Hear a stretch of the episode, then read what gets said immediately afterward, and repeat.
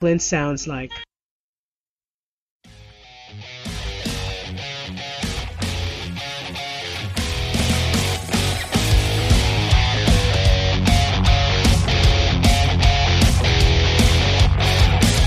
All right, guys. Hello and welcome back to another Sunday at Radio Free Brooklyn. Uh, I'm Emily here in the studio with Teresa. And, Hey. hi, and our guest Matt. Welcome, Matt. Hi, thank you. Hi. We're this. Oh, this is objection to the rule. Also, lest I forget the name of the Yeah, show. let's let's keep the format a little bit. yeah, yeah, yeah, yeah. So yes, again, this is Sunday. Objection to the rule. Your you know weekly news hour on Radio Free Brooklyn. Um, how's everybody doing? Doing well. Sad. We have like two weeks left of summer. Yeah. I said it. Don't kill me, but it's true. Well, I don't like summer, so What? I don't do well in the heat. Oh, so does that mean you like winter? I'm a fall winter person. Yes. well, I'm a fall person too, but summer at least makes you feel like you're having leisure time, even if you're working your ass off like I do. I don't like leaving my apartment when it's 100 degrees outside. You like the pool though, right? No. Oh my goodness. I don't mind the beach, but I burn at the beach. The pool's gross. All right, it's on you. summer or no summer? Okay, I, I shall. Uh, uh, uh, what's the word? Adjudicate upon, upon the Yes, season. SAT words. Yes. Everyone knows objection to the rule and hot takes on On on the hot and cold seasons. Right. Every everyone in New York always talking about the weather. Can't help it. Well, at least it's cooler today. I got Yeah, no, this is my and I favorite want my weather. Blow, you know, Yeah. hopefully my blowout will last to the end It looks of the day. beautiful. All right. Thank you. Wonderful. So, uh, all right, let's dive in. Um, Let's get into this Let's local get news into local news. Perfect. All right. Um, so, first story for local news. Um, on Wednesday, the city announced a new, uh, some new, less rigid rules for applying for the affordable housing lottery. Yeah, the city's Department of Housing Preservation and Development will no longer require a credit check and will accept 12 months of positive rent payment history instead. Wow. Yeah. Yeah, and it's big. Um, credit checks can be a major hurdle for families, especially immigrants or homeless families. Uh, Mayor Bill de Blasio commented that, quote, by allowing New Yorkers to submit rental history instead of credit checks, we're creating a fairer system for all New Yorkers. Um, so, yeah, this is super interesting. Um, I think it's interesting on multiple levels because Mhm. it's interesting on more equitable housing options, Mhm. but then also the issue of credit checks themselves is something that's really interesting. Um, and I will, I kind of want to get into it a little bit. Um, Yeah, so, go for it. I mean, I mean, I guess like, one of the first questions that I was wanted to ask you guys. Um, so we all know that credit checks can be. I mean, anyone who's ever applied for housing in New York and probably most places in this country know that credit checks can be a major hurdle for applying, not just for affordable housing, but any housing at all. Yeah. Um, not just you know loans and things, but like housing and your ability to live somewhere. And let's face it, with the country in this like student loan debt crisis, Yeah. everybody's credit is jacked up right now. yeah. I mean, yeah. So who wins and who loses when credit checks are required? And what if they weren't required? You know, who wins and who loses? And, you know, I was lo- re- doing some extra research to kind of support the uh, pre existing ideas I had about credit checks Yeah. from, from experience and stuff. And it's this idea that it's one of those um, cycles that kind of reinforces itself. People with good credit are able to get better loans where they don't have as high interest rates and Mhm. they're able to stay wealthy and keep their credit good. And likewise, people with bad credit are forced if they need money to to do anything to get a housing loan, if pay student back student loans, and they have bad credit or no low credit, they're forced to have higher interest rates, um, which keeps them in debt longer and you know keeps them maybe lower credit. access. Yeah, and it's it's a reinforcing cycle, It's the kind of that we're not unused to seeing, where you know people with money stay with money, keep getting more money. You know, I don't know. What do you guys think? Well, I think for this, um, for this purpose, like for housing in New York, this Mm-hmm. is definitely a needed change. Um, it's very untraditional how Mm-hmm. people end up. I remember like when I was living in Harlem, I lived there for about five years and I was like not on the lease. It was kind of one of those Mhm. things Yeah. where I got a room, you know, with some people who had been there and then that person left. She graduated Yep. college and she like replaced the room, but was still on a lease. And it Yeah. was like such a struggle to get the rental company to understand that we technically squatted, le- squatted legally. Oh, and Like, you what know that what I is mean? when you like well, when you after sublet? six months, you have squatting rights in New York. Right, but is it? But someone was on the lease. Yeah, not anybody that was still there. Oh, right? And she did that all the way up until she absolutely had to leave. Like she was literally living on the couch for like the last month. Oh, she had filled all the bedrooms, and there was still like four or five months left to the lease. Well, there's there's squatters' rights, but it's but it's also the the rules, but like eviction rules, like Yeah. like tenants are very protected in the city once they're already in place. Right. That's what I'm saying. Right, yeah. So for something like this, they're like, oh, you guys have been here. We're like, yeah, for years. A couple of us, Wow. you know. who So, was they? Was it like the Um, it was a, it was, um, I, I believe it was probably a city owned housing. It was one of those really big high rises in, in East Okay, Harlem. okay. Uh, it's called the Miles. The it's like a huge Uh-huh. big, and it's been there forever. Uh-huh. So they, I guess, someone took over the another agency took over the management company. Okay. It wasn't like affordable housing, but it, you know, it could be owned by somebody. Who knows? I didn't Uh-huh. know anything. I just was paying my rent on Right, time. right, right. But when it was time to like file all of the paperwork, Right. we kind of had to like shuffle between each other's business to figure who was likely to get the lease Oh, amongst us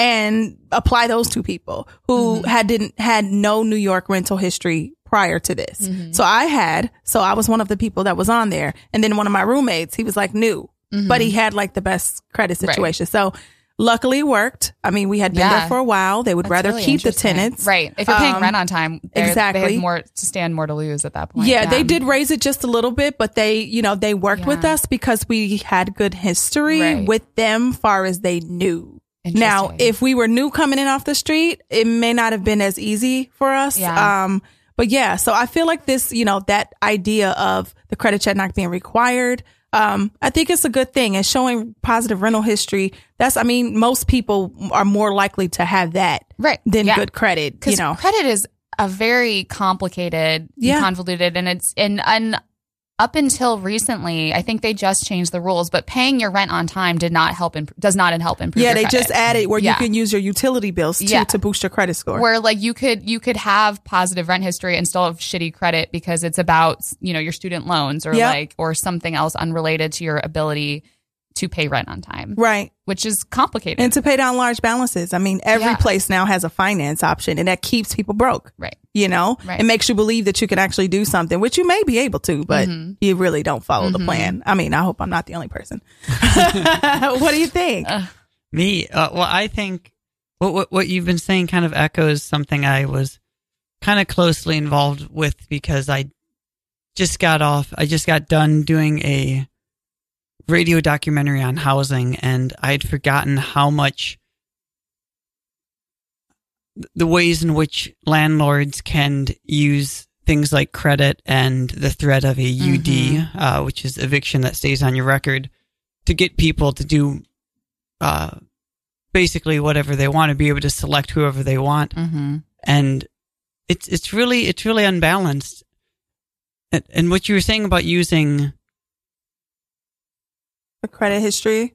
you, The rental- using things like proof of payment Yeah. or utilities, it's like if, if someone's like, hey, um, do a marathon. Like, I want to see if you can do a marathon. It's like, well, I can prove that I can run 10 miles. You know, I've, I've Mhm. ran 10 miles, you know, every other day for the past month. Is that good proof? And like, ah, no. Why don't you show me that you can do a pop a wheelie on a bicycle? And it's Mhm. like, why? I don't have a bike. Right. Like, oh, sorry, that's the standard we use. Right. Yeah. Yeah, like making forty times the rent, which is also a requirement um, for for for general applications. I don't think the affordable. I don't know what the affordable housing lottery standards are, and it kind of it does vary by income Yeah. level and things too. But um, That whole affordable housing stuff is so confusing. It's very complicated, I, have signed up for so many of those lotteries. Yeah. And then even if you get a call, like who fits into that bracket? Mm-hmm. I once was like, Mom, can you just come up and stay with me for a month? so like I could prove that I have a second person. Yeah. Because my income is like in that middle bracket. Yeah. So it's not so you like- don't you make more than what they consider. right, but it's but not in enough. my life, It's- I yeah, can't there's- afford it. There's a lot of people that fall in between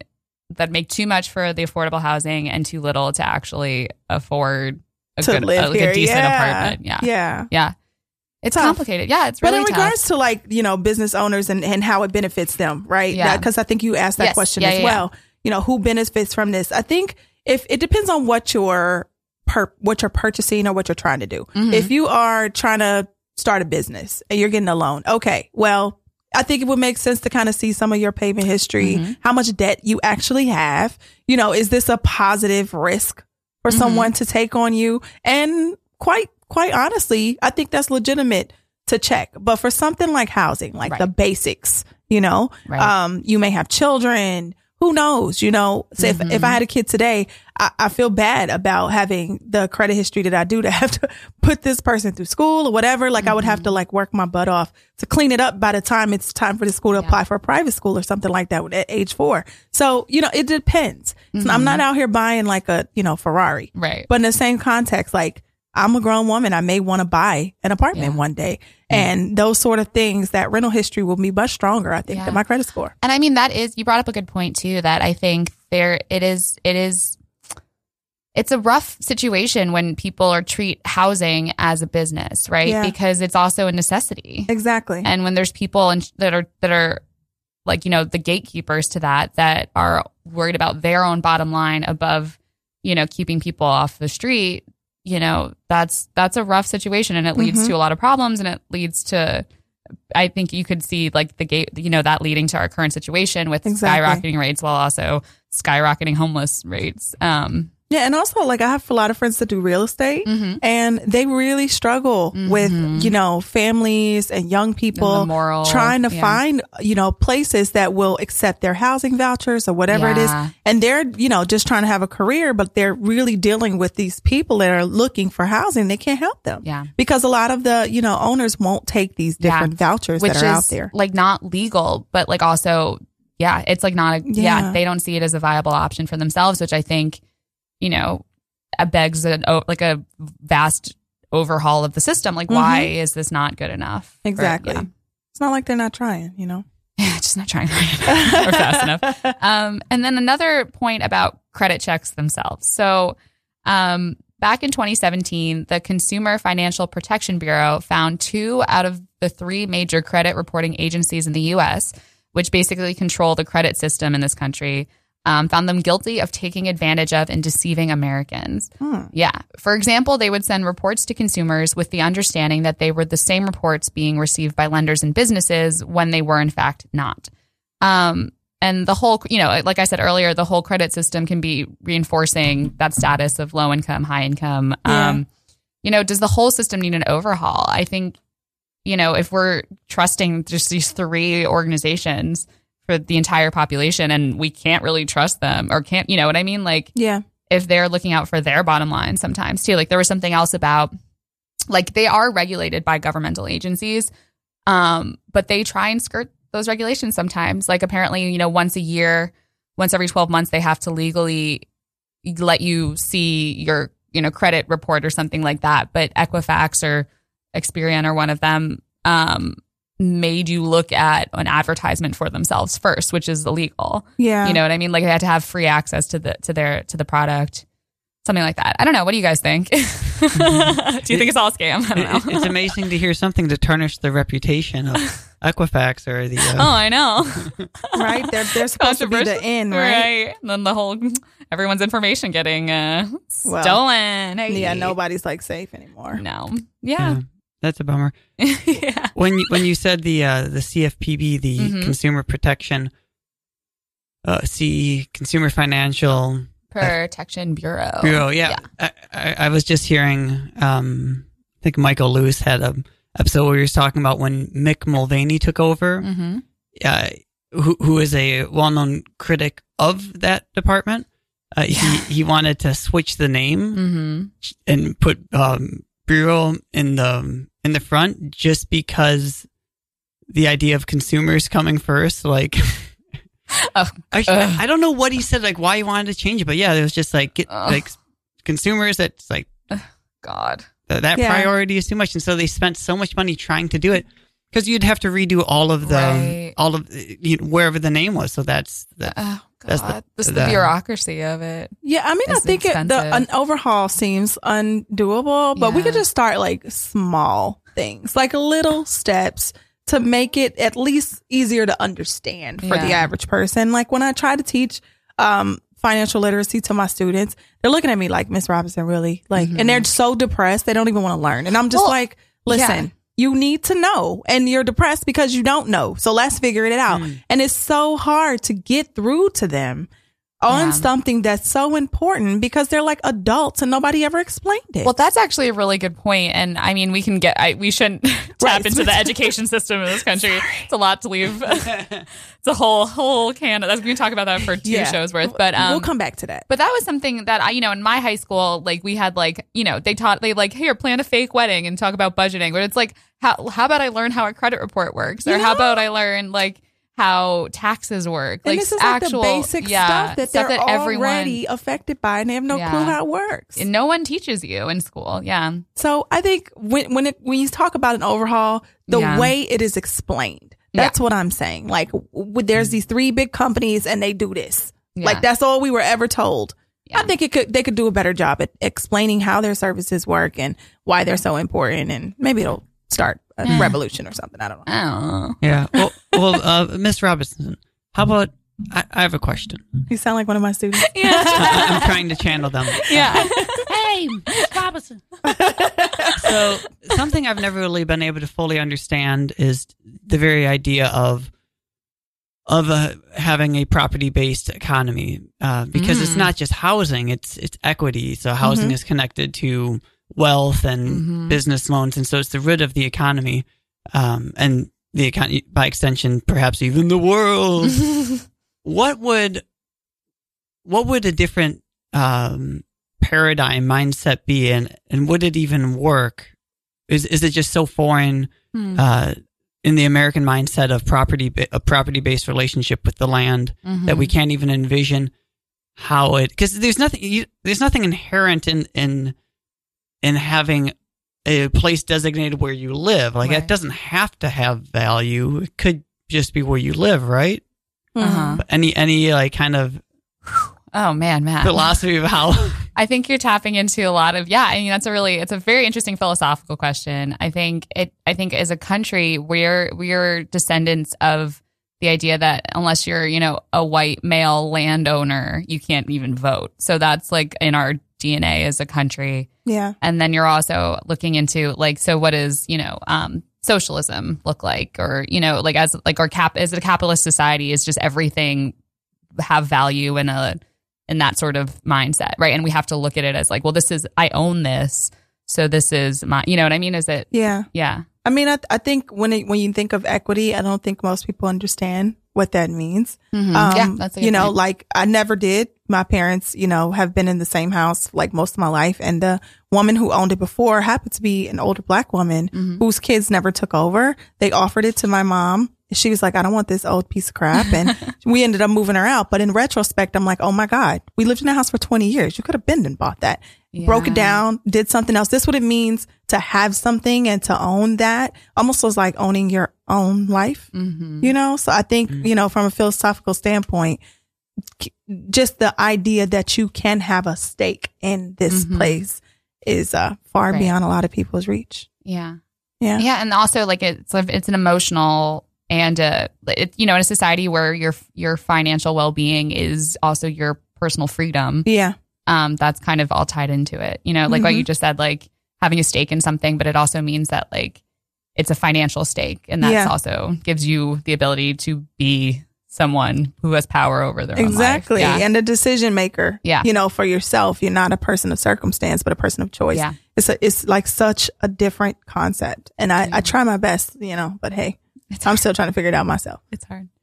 I, Yeah. uh, yeah. Okay. I Should think we move on? to the next question? I think we should. The next topic. Yes. Yes. Yes. All right. All right. So the the last good one. local. Yeah, I was like, oh, good combo. Yeah. Um, our next local news topic. So earlier this month, uh, local leaders and city agencies and Brooklyn Borough President Eric L. Adams released a document outlining a vision for the revitalization of the Broadway Junction area of East New York. Uh, titled Broadway Junction, colon, a vision for the future. It represents, quote, the first effort led by both the city and community to focus solely on Broadway Junction. Hmm. Yeah, end quote. According to the NYC Economic Development Corporation website, uh, Broadway Junction Station is the third busiest station in the borough and has no access to any of its four levels. It lacks basic services and amenities and is dominated by vacant sites, parking uses, poor lighting, and confusing streets. Streets. Uh, the vision includes improvement of transit access, activation of public spaces, and inclusive growth, which means that Uh, existing residents and businesses benefit from any future changes and development of the area. Um, cool stuff, right? Have you guys? So everyone here has been to the Broadway Junction station. Is that? hmm Yeah, I think so. yeah. Um, What so trains go there? uh, it's the L J Oh yeah, yeah, yeah. A. Also, maybe the Z. Yeah, you can access the airport from there, right? I think maybe. Yeah, I Yeah, think I think yeah, and it's kind of like the tip of East New York meeting. I think like Crown Heights, maybe or Yeah. like Bed-Stuy. Yeah, um, yeah, and I mean it is. It's it's huge. It's a huge place. Um, I was shocked to learn that it was like you know there's no accessibility for um, ADA um, Yeah. to any of the levels. Um, I mean, and it's it's it's crazy because we see like. I mean, maybe crazy. I don't know, but it's it's really interesting because we see like stuff like the second. Have you guys been to the Second Avenue subway line that opened a couple years wow. ago? which is gorgeous and almost palatial and all this, you know, and all this beautiful new artwork and stuff. And it, um, in terms, and it's, you know, completely accessible. ADA, I mean, yeah, there's elevators and all that stuff. Um, but it was also, you know, it's, it was a huge project and, you know, it's a beautiful piece, but it's also like, but then here's this other station that like needs a over an overhaul and that's Mhm. not really being addressed, um, in, in an area around it. Um, and you know, why do we, why do certain areas get systematically neglected in this way? Well, we know the bottom line here. I know, but I, I got to hear you say it. I know, but we got to we got to talk about it. Say it. Well, obviously, okay, those communities Mm-hmm. um definitely are different than the ones by the 2nd Avenue Mhm. stop. The thing about this one though, I think is really interesting is that like five or six trains go. This is a Yeah. this is not just a train station. This is a um transportation hub. Yep. This is a place where whether you're from that neighborhood or not, if you were a New Yorker, you done came through this station, Mm-hmm. you know? So, in the, the actuality is, okay, it's in black and brown neighborhoods and people don't want to invest in this. But from a larger standpoint, this is like, you know, New York City history basics. Mm-hmm. This is something that if you left New York and came back, you know, you never forget, you know, how MTA works. So it's kind of surprising to me that the city doesn't tackle these sort of problems from that standpoint. Mm-hmm. It shouldn't be like, oh, it's those people over there. It's like how much actually happens in this Yeah. station. And it You should know? it should be based on you know usage, the focus that they put on things, but it's it's clearly not. Um, yeah, and um, they were to, you know there there have been some efforts recently, like they were talking about moving. Uh, a department, a city agency to headquarters it over there as like a part of a, you know, revitalization. This is like a few years ago, like prior to this current vision plan. But like, that's not enough, maybe. And it's Yeah. also not fast enough. Um, and it's not a broad enough vision. And it's also, you know, there were some people, the critics of that idea are looking at the people that actually work for that agency and they all live in the Bronx and Queens. So it's Yeah. like going to be impossible for them to get to their job.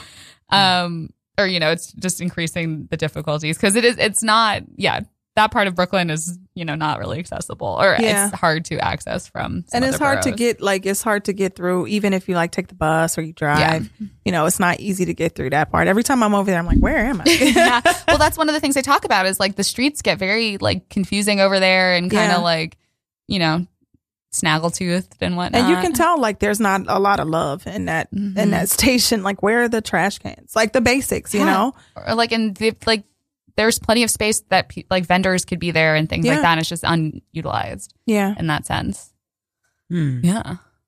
all right All right. Uh, and then oh, and then here's another interesting question I had. Um, so where's the line between a revitalization project and a gentrification situation? Yeah, that's what I was wondering the Yeah. whole time you were just speaking. I was like, this this sounds like something. This sounds kind of familiar. I was like, Where's- no, there's some. There's, I have There's a, a G weird word. feeling. It's like A oh, big G word itching at my brain. yeah um, yeah. What's where's the where's the line? How does it?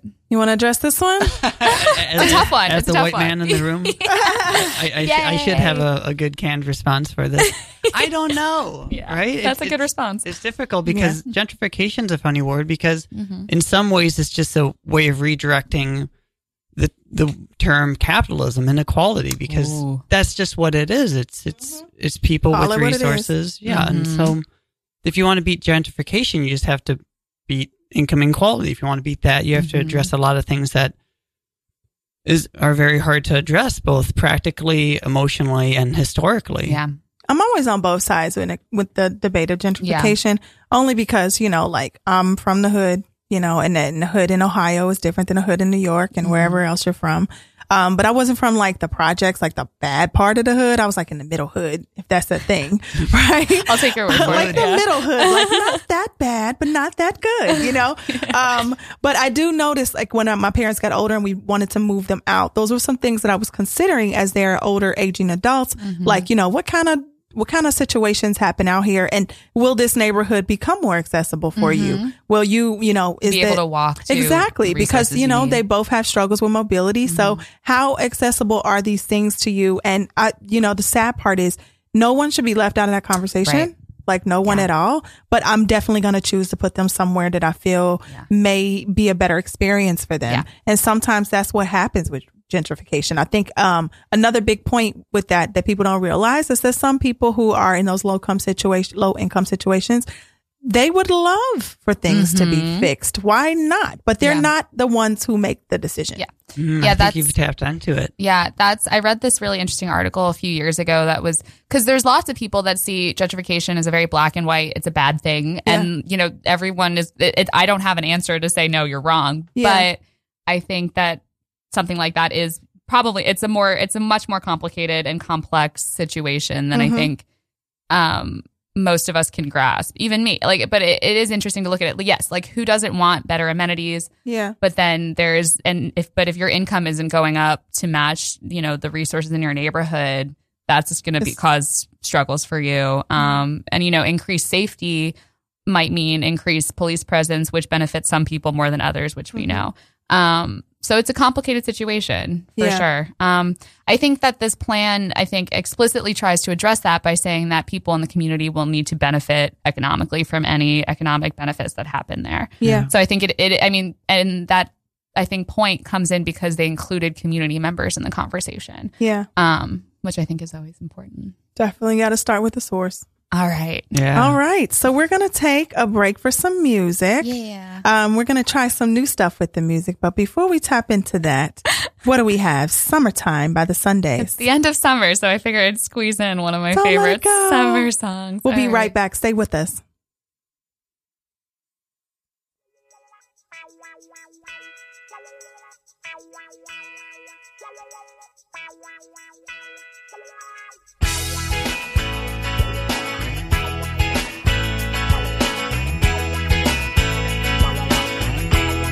Some people wonder the money they in. It's what heart is for. The bubble floats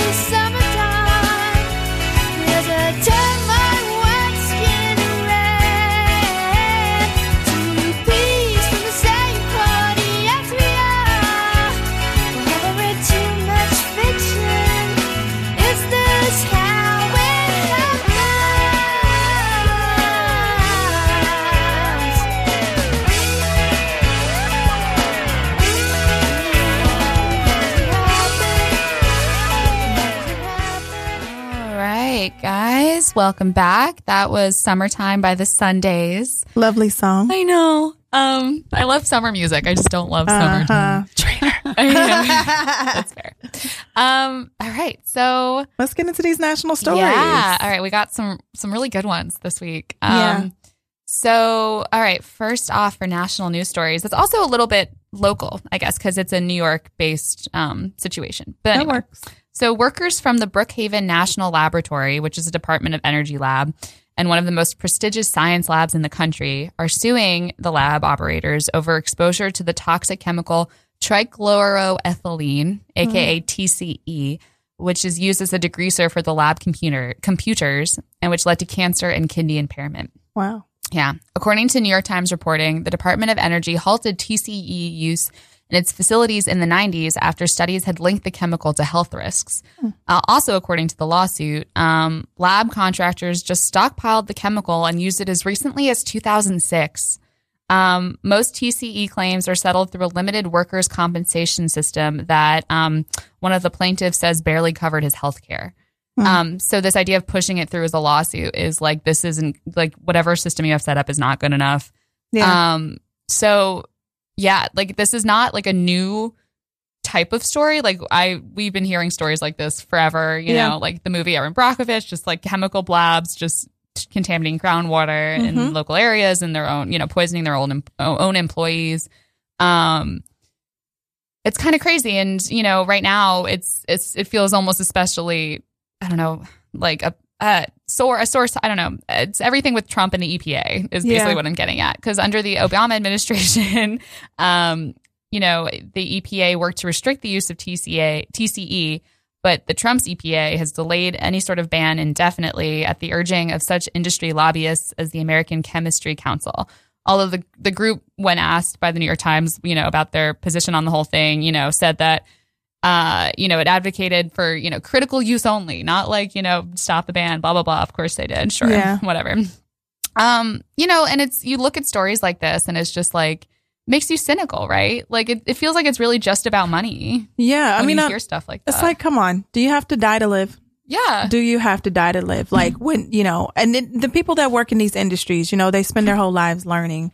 You know, anybody who works in STEM, I think, are truly committed to, you know, well, it seems that they're committed to just like engagement and things doing better for humanity and society and learning about things that most people really don't care about, you know, and now they're dying for the cause, Yeah. like by circumstance. Yeah. I mean, and I, a lot of the people, I mean, if, again, and this probably shouldn't be a surprise though, is that the people facing a lot of these um, health issues are maintenance workers who Yeah. ha- were using these cleaning supplies, you know, Yeah. daily for how many decades. Um, yeah. So again, it's like, it's, you know, a socioeconomic issue again. Yeah. and Um, access. Access. Yeah. What do you think?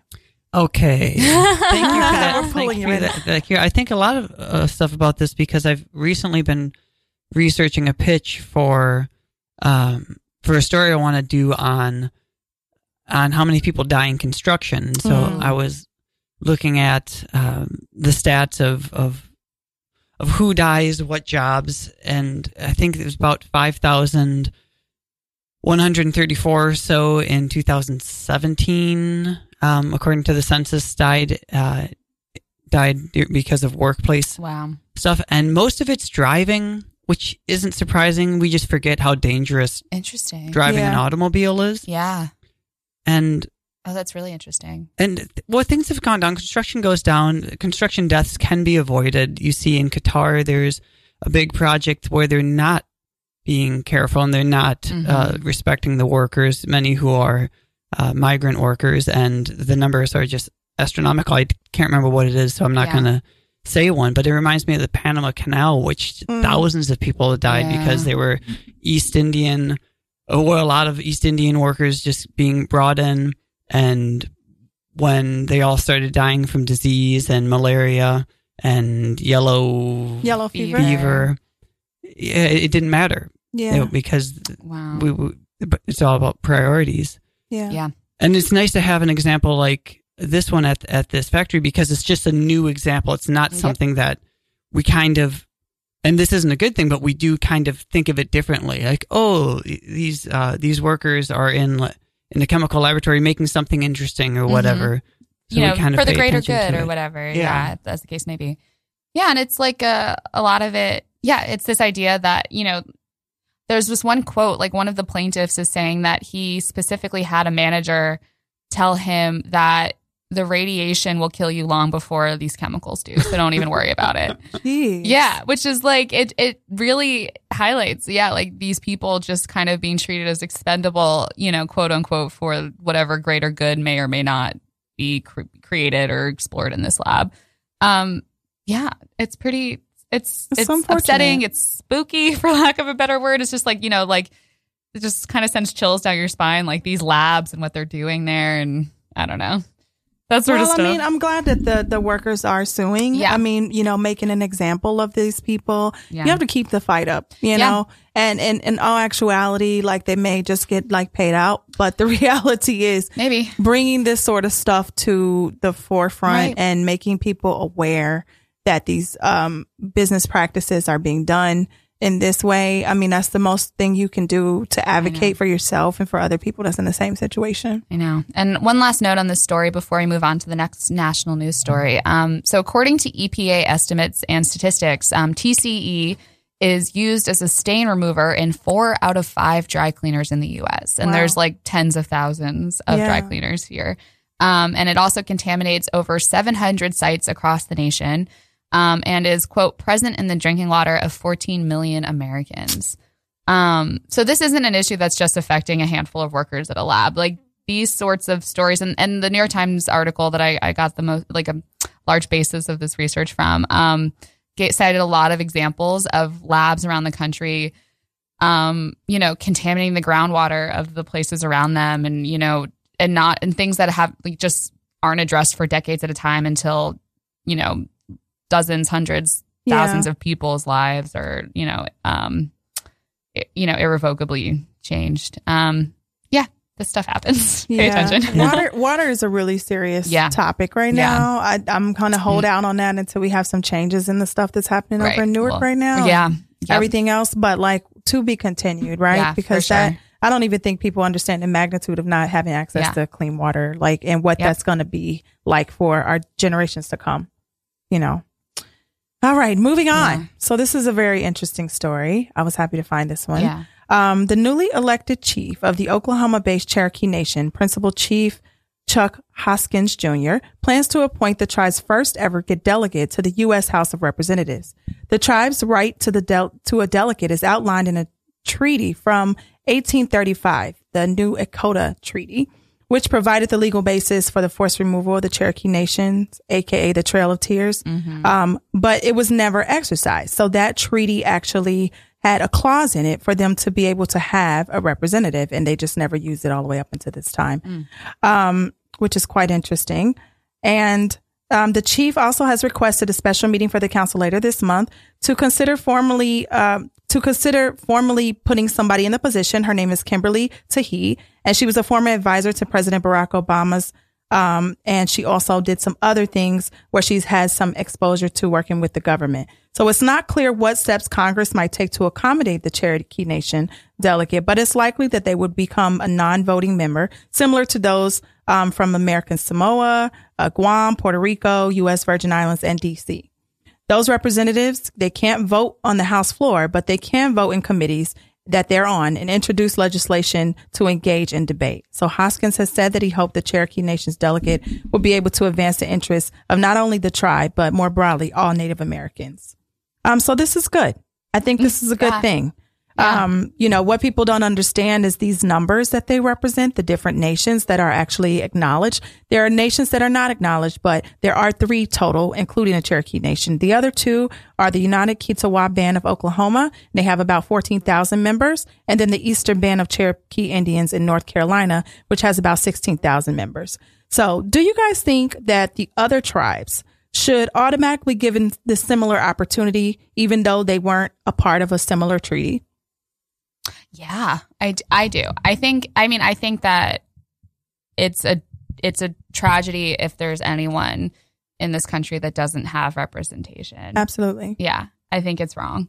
Yeah. Um, and I think that there's certain people that benefit when less people are represented. Mhm. Um, so that's always something to pay attention to. yeah. For sure. And- and not to put um, give a false amount of respect for these treaties Mhm. because many of them have an awful history. Yeah. But Mhm. if the all treaties started to be respected, there are many that are currently not uh, being held, uh, People uh, held accountable. being for that. held, yeah, or not being in, enforced in the way that they were, such as uh, the Black Hills, um, like Mount Rushmore. Mm-hmm. I'm not. I can't remember if that one specifically is in violation of uh, of the land grab in which it, it now sits on the the sacred mountain that used to be sacred until we put uh, some uh, president's face uh, faces on it for uh, a tourist attraction, Mhm. um, which is kind of a funny history that it was like they were at one point they were. Uh, brainstorming ideas and they're like, okay, we want to bring people to North Dakota, and they were going to have like Wild West heroes at some point. Mm. So like it never was this very honorific, like let's just put great leaders up there. Wow. Yeah.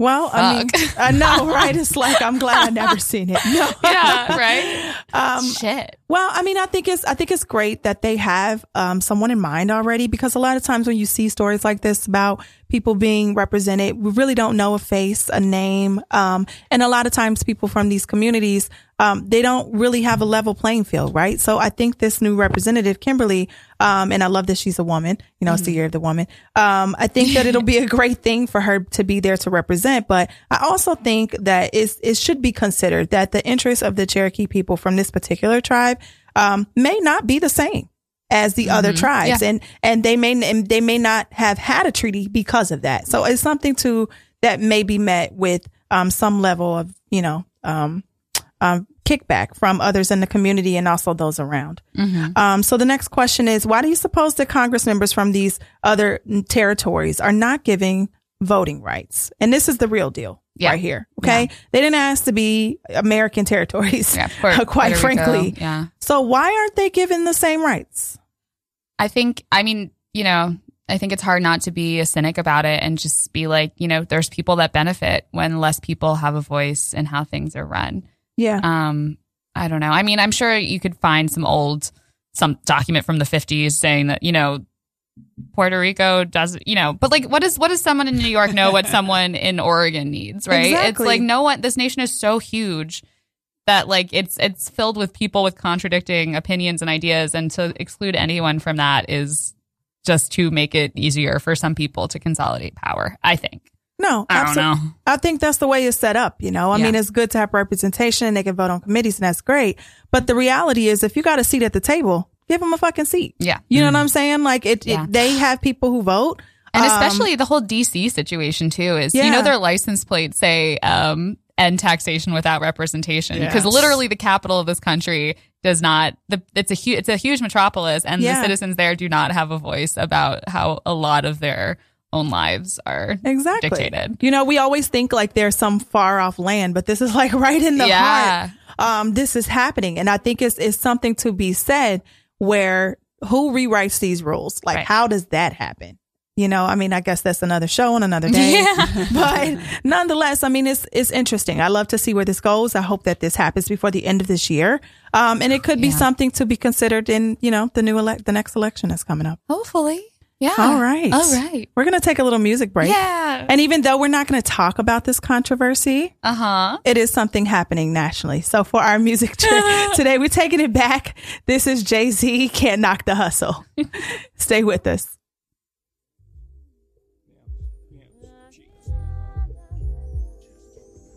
Yeah, yeah, yeah. Rockefeller, y'all. Uh-huh.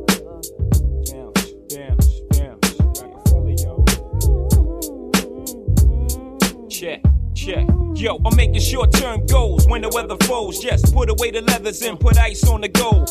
Chilly with enough bail money to free a big Willie. High stakes, I got more at stake than Philly. Shopping sprees, copping three. Deuce fever, yeses. Fully loaded, ah yes. Bouncing in the Lex Luger. Tire smoke like Buddha. 50 G's to the crap shooter. Niggas can't fade me. Chrome socks beaming. Through my peripheral, I see you scheming. Stop dreaming, I leave your body steaming. Niggas is fiending, what's the meaning? I'm leaning on any nigga intervening with the sound of my money machining. My cup runneth over with hundreds. I'm one of the best niggas that done it. Six digits and running. Y'all niggas don't want it. I got the Godfather flow, the Don Juan DeMarco. Swear to God, don't get it fucked up. Taking out this time to give you What? peace of my mind. Cause you can't knock the hustle. But do you think you are? Uh-huh.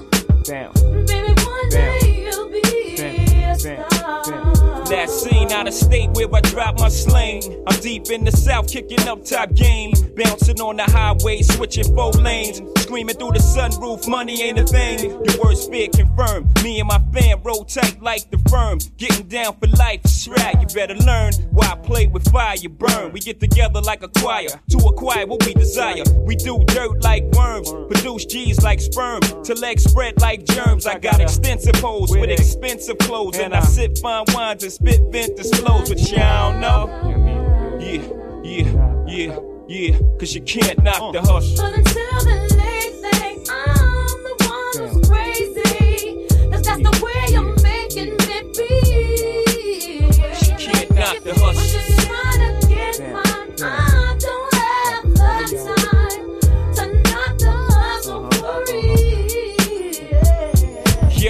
Niggas lunching, punching the clock. My function is to make munchin', lay back munchin', sipping Remy on the rocks. My crew, something to watch, nothing to stop.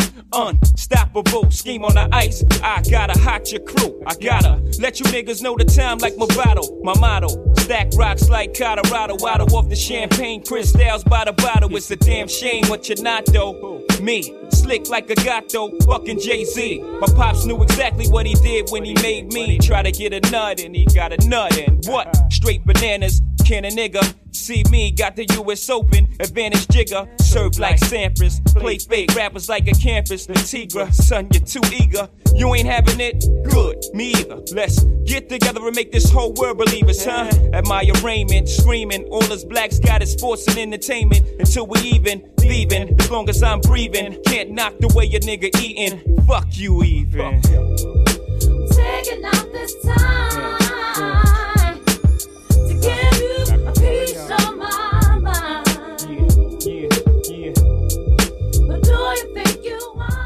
All right, guys, and we're back. That was Jay Z Can't Knock the Hustle, 1996. Um, we're not going to talk about him in the NFL, but first reactions. Anybody? Anybody? Good thing, bad thing. I'm gonna let you handle this one. I feel like this is. Come on, I'm a Jay Z fan, but I just I want to know what other people think. Actually, um, I think that it is to be t- determined.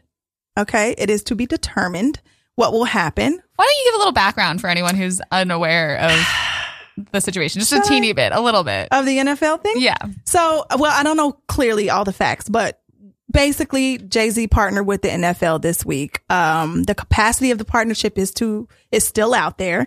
Okay, they're saying that it is to help um, reconstruct the halftime show with his musical influence, but also to kind of help deal with some of the racial tension mm. that's been happening um, with the NFL. So, you know, their one side of the argument is, you know, he's selling out for money. Mm-hmm. You know, you're supposed to be about, you know, the struggle and the hustle. And the other Well, side is a long time ago. Right? Exactly. But the other side of this is, is this his way of trying to change the conversation or, mm. Um, you know, what is he really doing? The aha moment is that he didn't really talk to Kaepernick about it. That's what everybody's saying. So Kaepernick put out some sort of objective statement that was sort of subjective, like, well, you know, to each his own, I guess kind of summarizing it. I mean, I'm really, really Yeah. vaguely summarizing it, but it, it's out there. So all week, everybody's like, you know, what is he doing? Um, but I just want to give him a little bit of light. Jay Z does a lot of philanthropy work that we don't actually see, and it's not causes that people normally support. So you know, he kind of takes this backdoor entrance.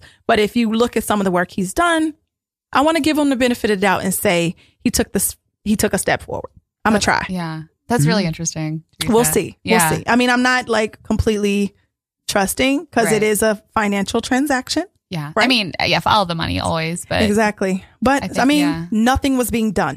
Right. So at least something's being done. yeah. I think But- one criticism I heard was they asked Jay Z. They didn't ask like a prominent black leader or mm. someone with Right. From the political realm. So I think people sometimes they they Yeah. see this as a a way of redirecting and uh, and an image based decision. Yeah. Well, in our, you know, what's the difference between celebrity and someone with power these days? That's a good one. Uh, is it is that a good transition back into the world news? Yeah, and good, quote unquote. exactly. I love it, Ems. I love it. Well, to to be to be continued. Right, we'll put a pin in it. yeah, All right, so let's talk about this G7 summit, guys. It's happening. it's happening. Um, the leaders of the world's seven leading nations gathered in Brest, France on August 24th for the annual G7 summit. The three day summit is taking place against the backdrop of escalating trade war between U.S. and China, Britain's impending exit from the EU, growing tensions between the U.S. and Iran over Tehran's nuclear program, and global concerns over the fires ravaging the Amazon rainforest right now. So meanwhile, outside of the meeting, um, about 9,000 protesters have gathered in Hendaye, which is a town that's about 35 kilometers away from where the meeting is being held. Um, and they're demanding that these leaders be held accountable on various issues that include the environment, globalization, gay rights and Palestinian rights, and also the independence for the Basque region in Spain. Um, the France um, authorities have mobilized 13,000 police officers and backed soldiers to guard the summit site. All right. So, um, this is happening as we're speaking right now. Um, a lot of the research I did on this story, uh, was really highlighting that the summit was more focused on, um, uh, environmental issues because the impending fire and how that, how that's being affected right now. But these protesters are out there and they're in the streets. They're serious about this. I've never really heard of protesters on the G7 summit, but I mean, I'm sure it happened before. yeah, probably um, it's probably a bigger scale than Yeah, I mean, I'm sure it like builds up, and it's probably and it's not just in France. It's actually been protests in London. There's protests in lots of different places um, in regards to this summit right now. Um, and you know, speaking of protests, I'm always talking about it because I used to be one of those people in the streets all the time, mm-hmm. and I remember how it felt. So in 2019, do you think protesting is a successful way to raise awareness? Like, what what's the deal? Yeah, a- ask Hong Kong. Ask Yeah. the one fourth of the population. Absolutely, that, that right? blew me away. I Yeah. did not know. Yeah, we've been reporting on that story for Yeah. the past couple of weeks as well. How- when how you were, I- I'm sorry, but when you were doing the lead up to it, you, you're saying this G7 summit is important because of there's Brexit, there's the trade wars, Yeah. there's the Amazon, there's the, and I was, I- I got this image of us in like a writer's room and we're doing this movie and we're all just pitching ideas. Like we can't have that many conflicts. right? it's Too much bad stuff happening. It's unbelievable. It's, real, people. Yeah. This is the days we live in. Um, what do you guys think? Is this protesting like, you know, Yeah, I mean, I think, I think I'm trying to think. There's Hong Kong. What else has happened? I think there's, um, I mean, the the yellow the yellow jacket. No, that's the bug. The the vest, the yellow vest Yellow vest in protest. France? in- Yep. There in w- France is it got definitely got Macron to to back down on whatever plans he had. there were protests just last week and, and was that Portland, Oregon in this country, Mhm. um, in regards to the, um, the gun regulations, Mhm. right? There were protests in Sudan just a couple Mhm. months Right, ago and to overthrow that yep, leader. and that I think I think protesting it you know it's not all it doesn't always work immediately, but I think it, it it's a very effective tool. yeah. Um, yeah, I think it's impossible. I think, yeah, I think anyone that tries to convince you that only voting will is the is the right way to get anything done is is try is someone who doesn't or I don't know has a probably a very Yeah. specific Yeah. Something to gain or lose from. I, I was just that's a good point. I was going to say, you know, because voting is the way that we actually change the laws. But how do right sometimes and sometimes the votes actually work. yeah, Um, but another story, Yeah. another day. Yeah. But there were in the actuality, is this how revolution has to happen? Like, Mm. is this the way that it must begin? Because it feels to me that just putting someone on a ballot, you know, from a very elitist standpoint, only certain people are going to have uh, access to that. But Mm. when you put it in the streets, when you put it out there for the rest of the world to see, all of us are looking at Hong Kong like, oh my gosh, Mm-hmm. like this completely probably affected their tourism and just the lives of Chinese and any other Asian person right now. They're probably looking worried about their family, concerns Mm-hmm. for their children. Um, is this the way? I really think that is, is something to consider from an insider standpoint because I used to always feel as a protester that I wasn't doing anything. But I can honestly say that it took a really long time for some of those changes Right. to happen. Right. And as a young person, because I was, eh, you know, an undergrad when I did this, at least I felt like I had an outlet. right. You know? I think I think that is the thing that people that it it t- things don't happen overnight. Um, and I think that I mean it's also it's interesting too when you start looking at protests that are for general discontent as opposed to specific um specific issues because I think I think that's that gets what am I trying to say? I'm trying to, I don't know what my point is, but I think there's a diff, there's different types of protests out there and there's things like Occupy Wall Street Yeah. um, which is for which was for just general discontent, for example, or like you know, like general this the world's fucked up, and it's like, but it's like, but what is, what are you trying to get out of that? And then there's also there's protests against you know extradition in Hong Kong and to the Chinese government and things like that. And then there's also protests like Black Lives Matter, which is Yeah. for they they there's specific things that they're talking about, but there there's no one way to get to those things, right? It's not like give everyone voting rights when we're in Yeah. the civil rights era. It's like you ha- you have to treat people like humans now. Yeah. and it, there's there's there's different types of protests, and there mm-hmm. it's a complicated world out there. So I guess blanket statements about them. Maybe I should. Yeah, but I it's, mean- it's interesting. Yeah, Yeah, I mean it's it's one of those things where you know now that I I don't protest in that way, I haven't done it in a while. I can't say I'll never do it again. Mm-hmm. But when you see the faces of the youth that are out there, the Yeah. young people, you know, you see these like babies with with shirts with slogans on them, and they're being like sacrificed during this huge thing. It's like wow, it's like is that what's necessary to get in somebody's mind? And I think that you know I just want to just put a APT out to these people and just say keep on keeping on yeah, you know, because some of us will be in the streets and some of us will be in the boardroom. Yeah. And it has to happen on both sides. I think that people should really consider um, what's what that this form of um, kickback is really people's access. And this is what they can do. So, you know, don't look down on protesters. I guess that's what I'm trying to Yeah. say. Um, No, you know, yeah. even though sometimes it leads to violent situations, you have to understand that people get in the streets because they're desperate for an opportunity Yeah. to be heard. And it's really, really powerful when you see it happening on a global scale. yeah, yeah. Yeah. And um, we're running really short on time, but maybe quick overview of the Amazon rainforest uh, just kind of disappearing before our very Yeah. I mean it's happening right before us. Um, I did a brief brief summary of this. Um, official figures show nearly seventy three thousand forest fires were recorded in Brazil over the last eight months. Um, the extent of the area damaged by the fire has yet to be determined, but smoke has choked Sao Paulo, Sao Paulo and several other Brazilian cities in the past week. Uh, President Bolsonaro attributes the fires to increased drought and accuses environmental groups and NGOs of whipping out an environmental psychosis, whatever that means, um, to harm Brazil's economic interests. The governor of Brazil's Amazon sites, money. right? Follow the money. States have also uh, criticized the government for de- uh, recent decisions by Germany and Norway to suspend Amazon aid projects. So, I mean, really, why would you? Why would you suspend the aid? because it's all about money. I don't know.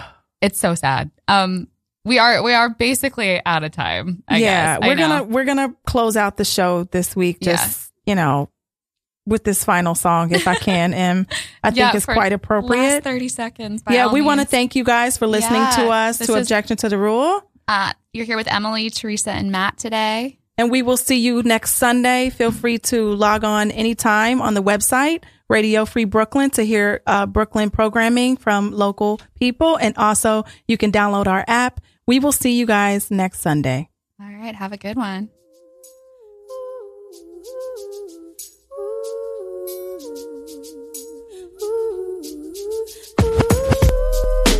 Life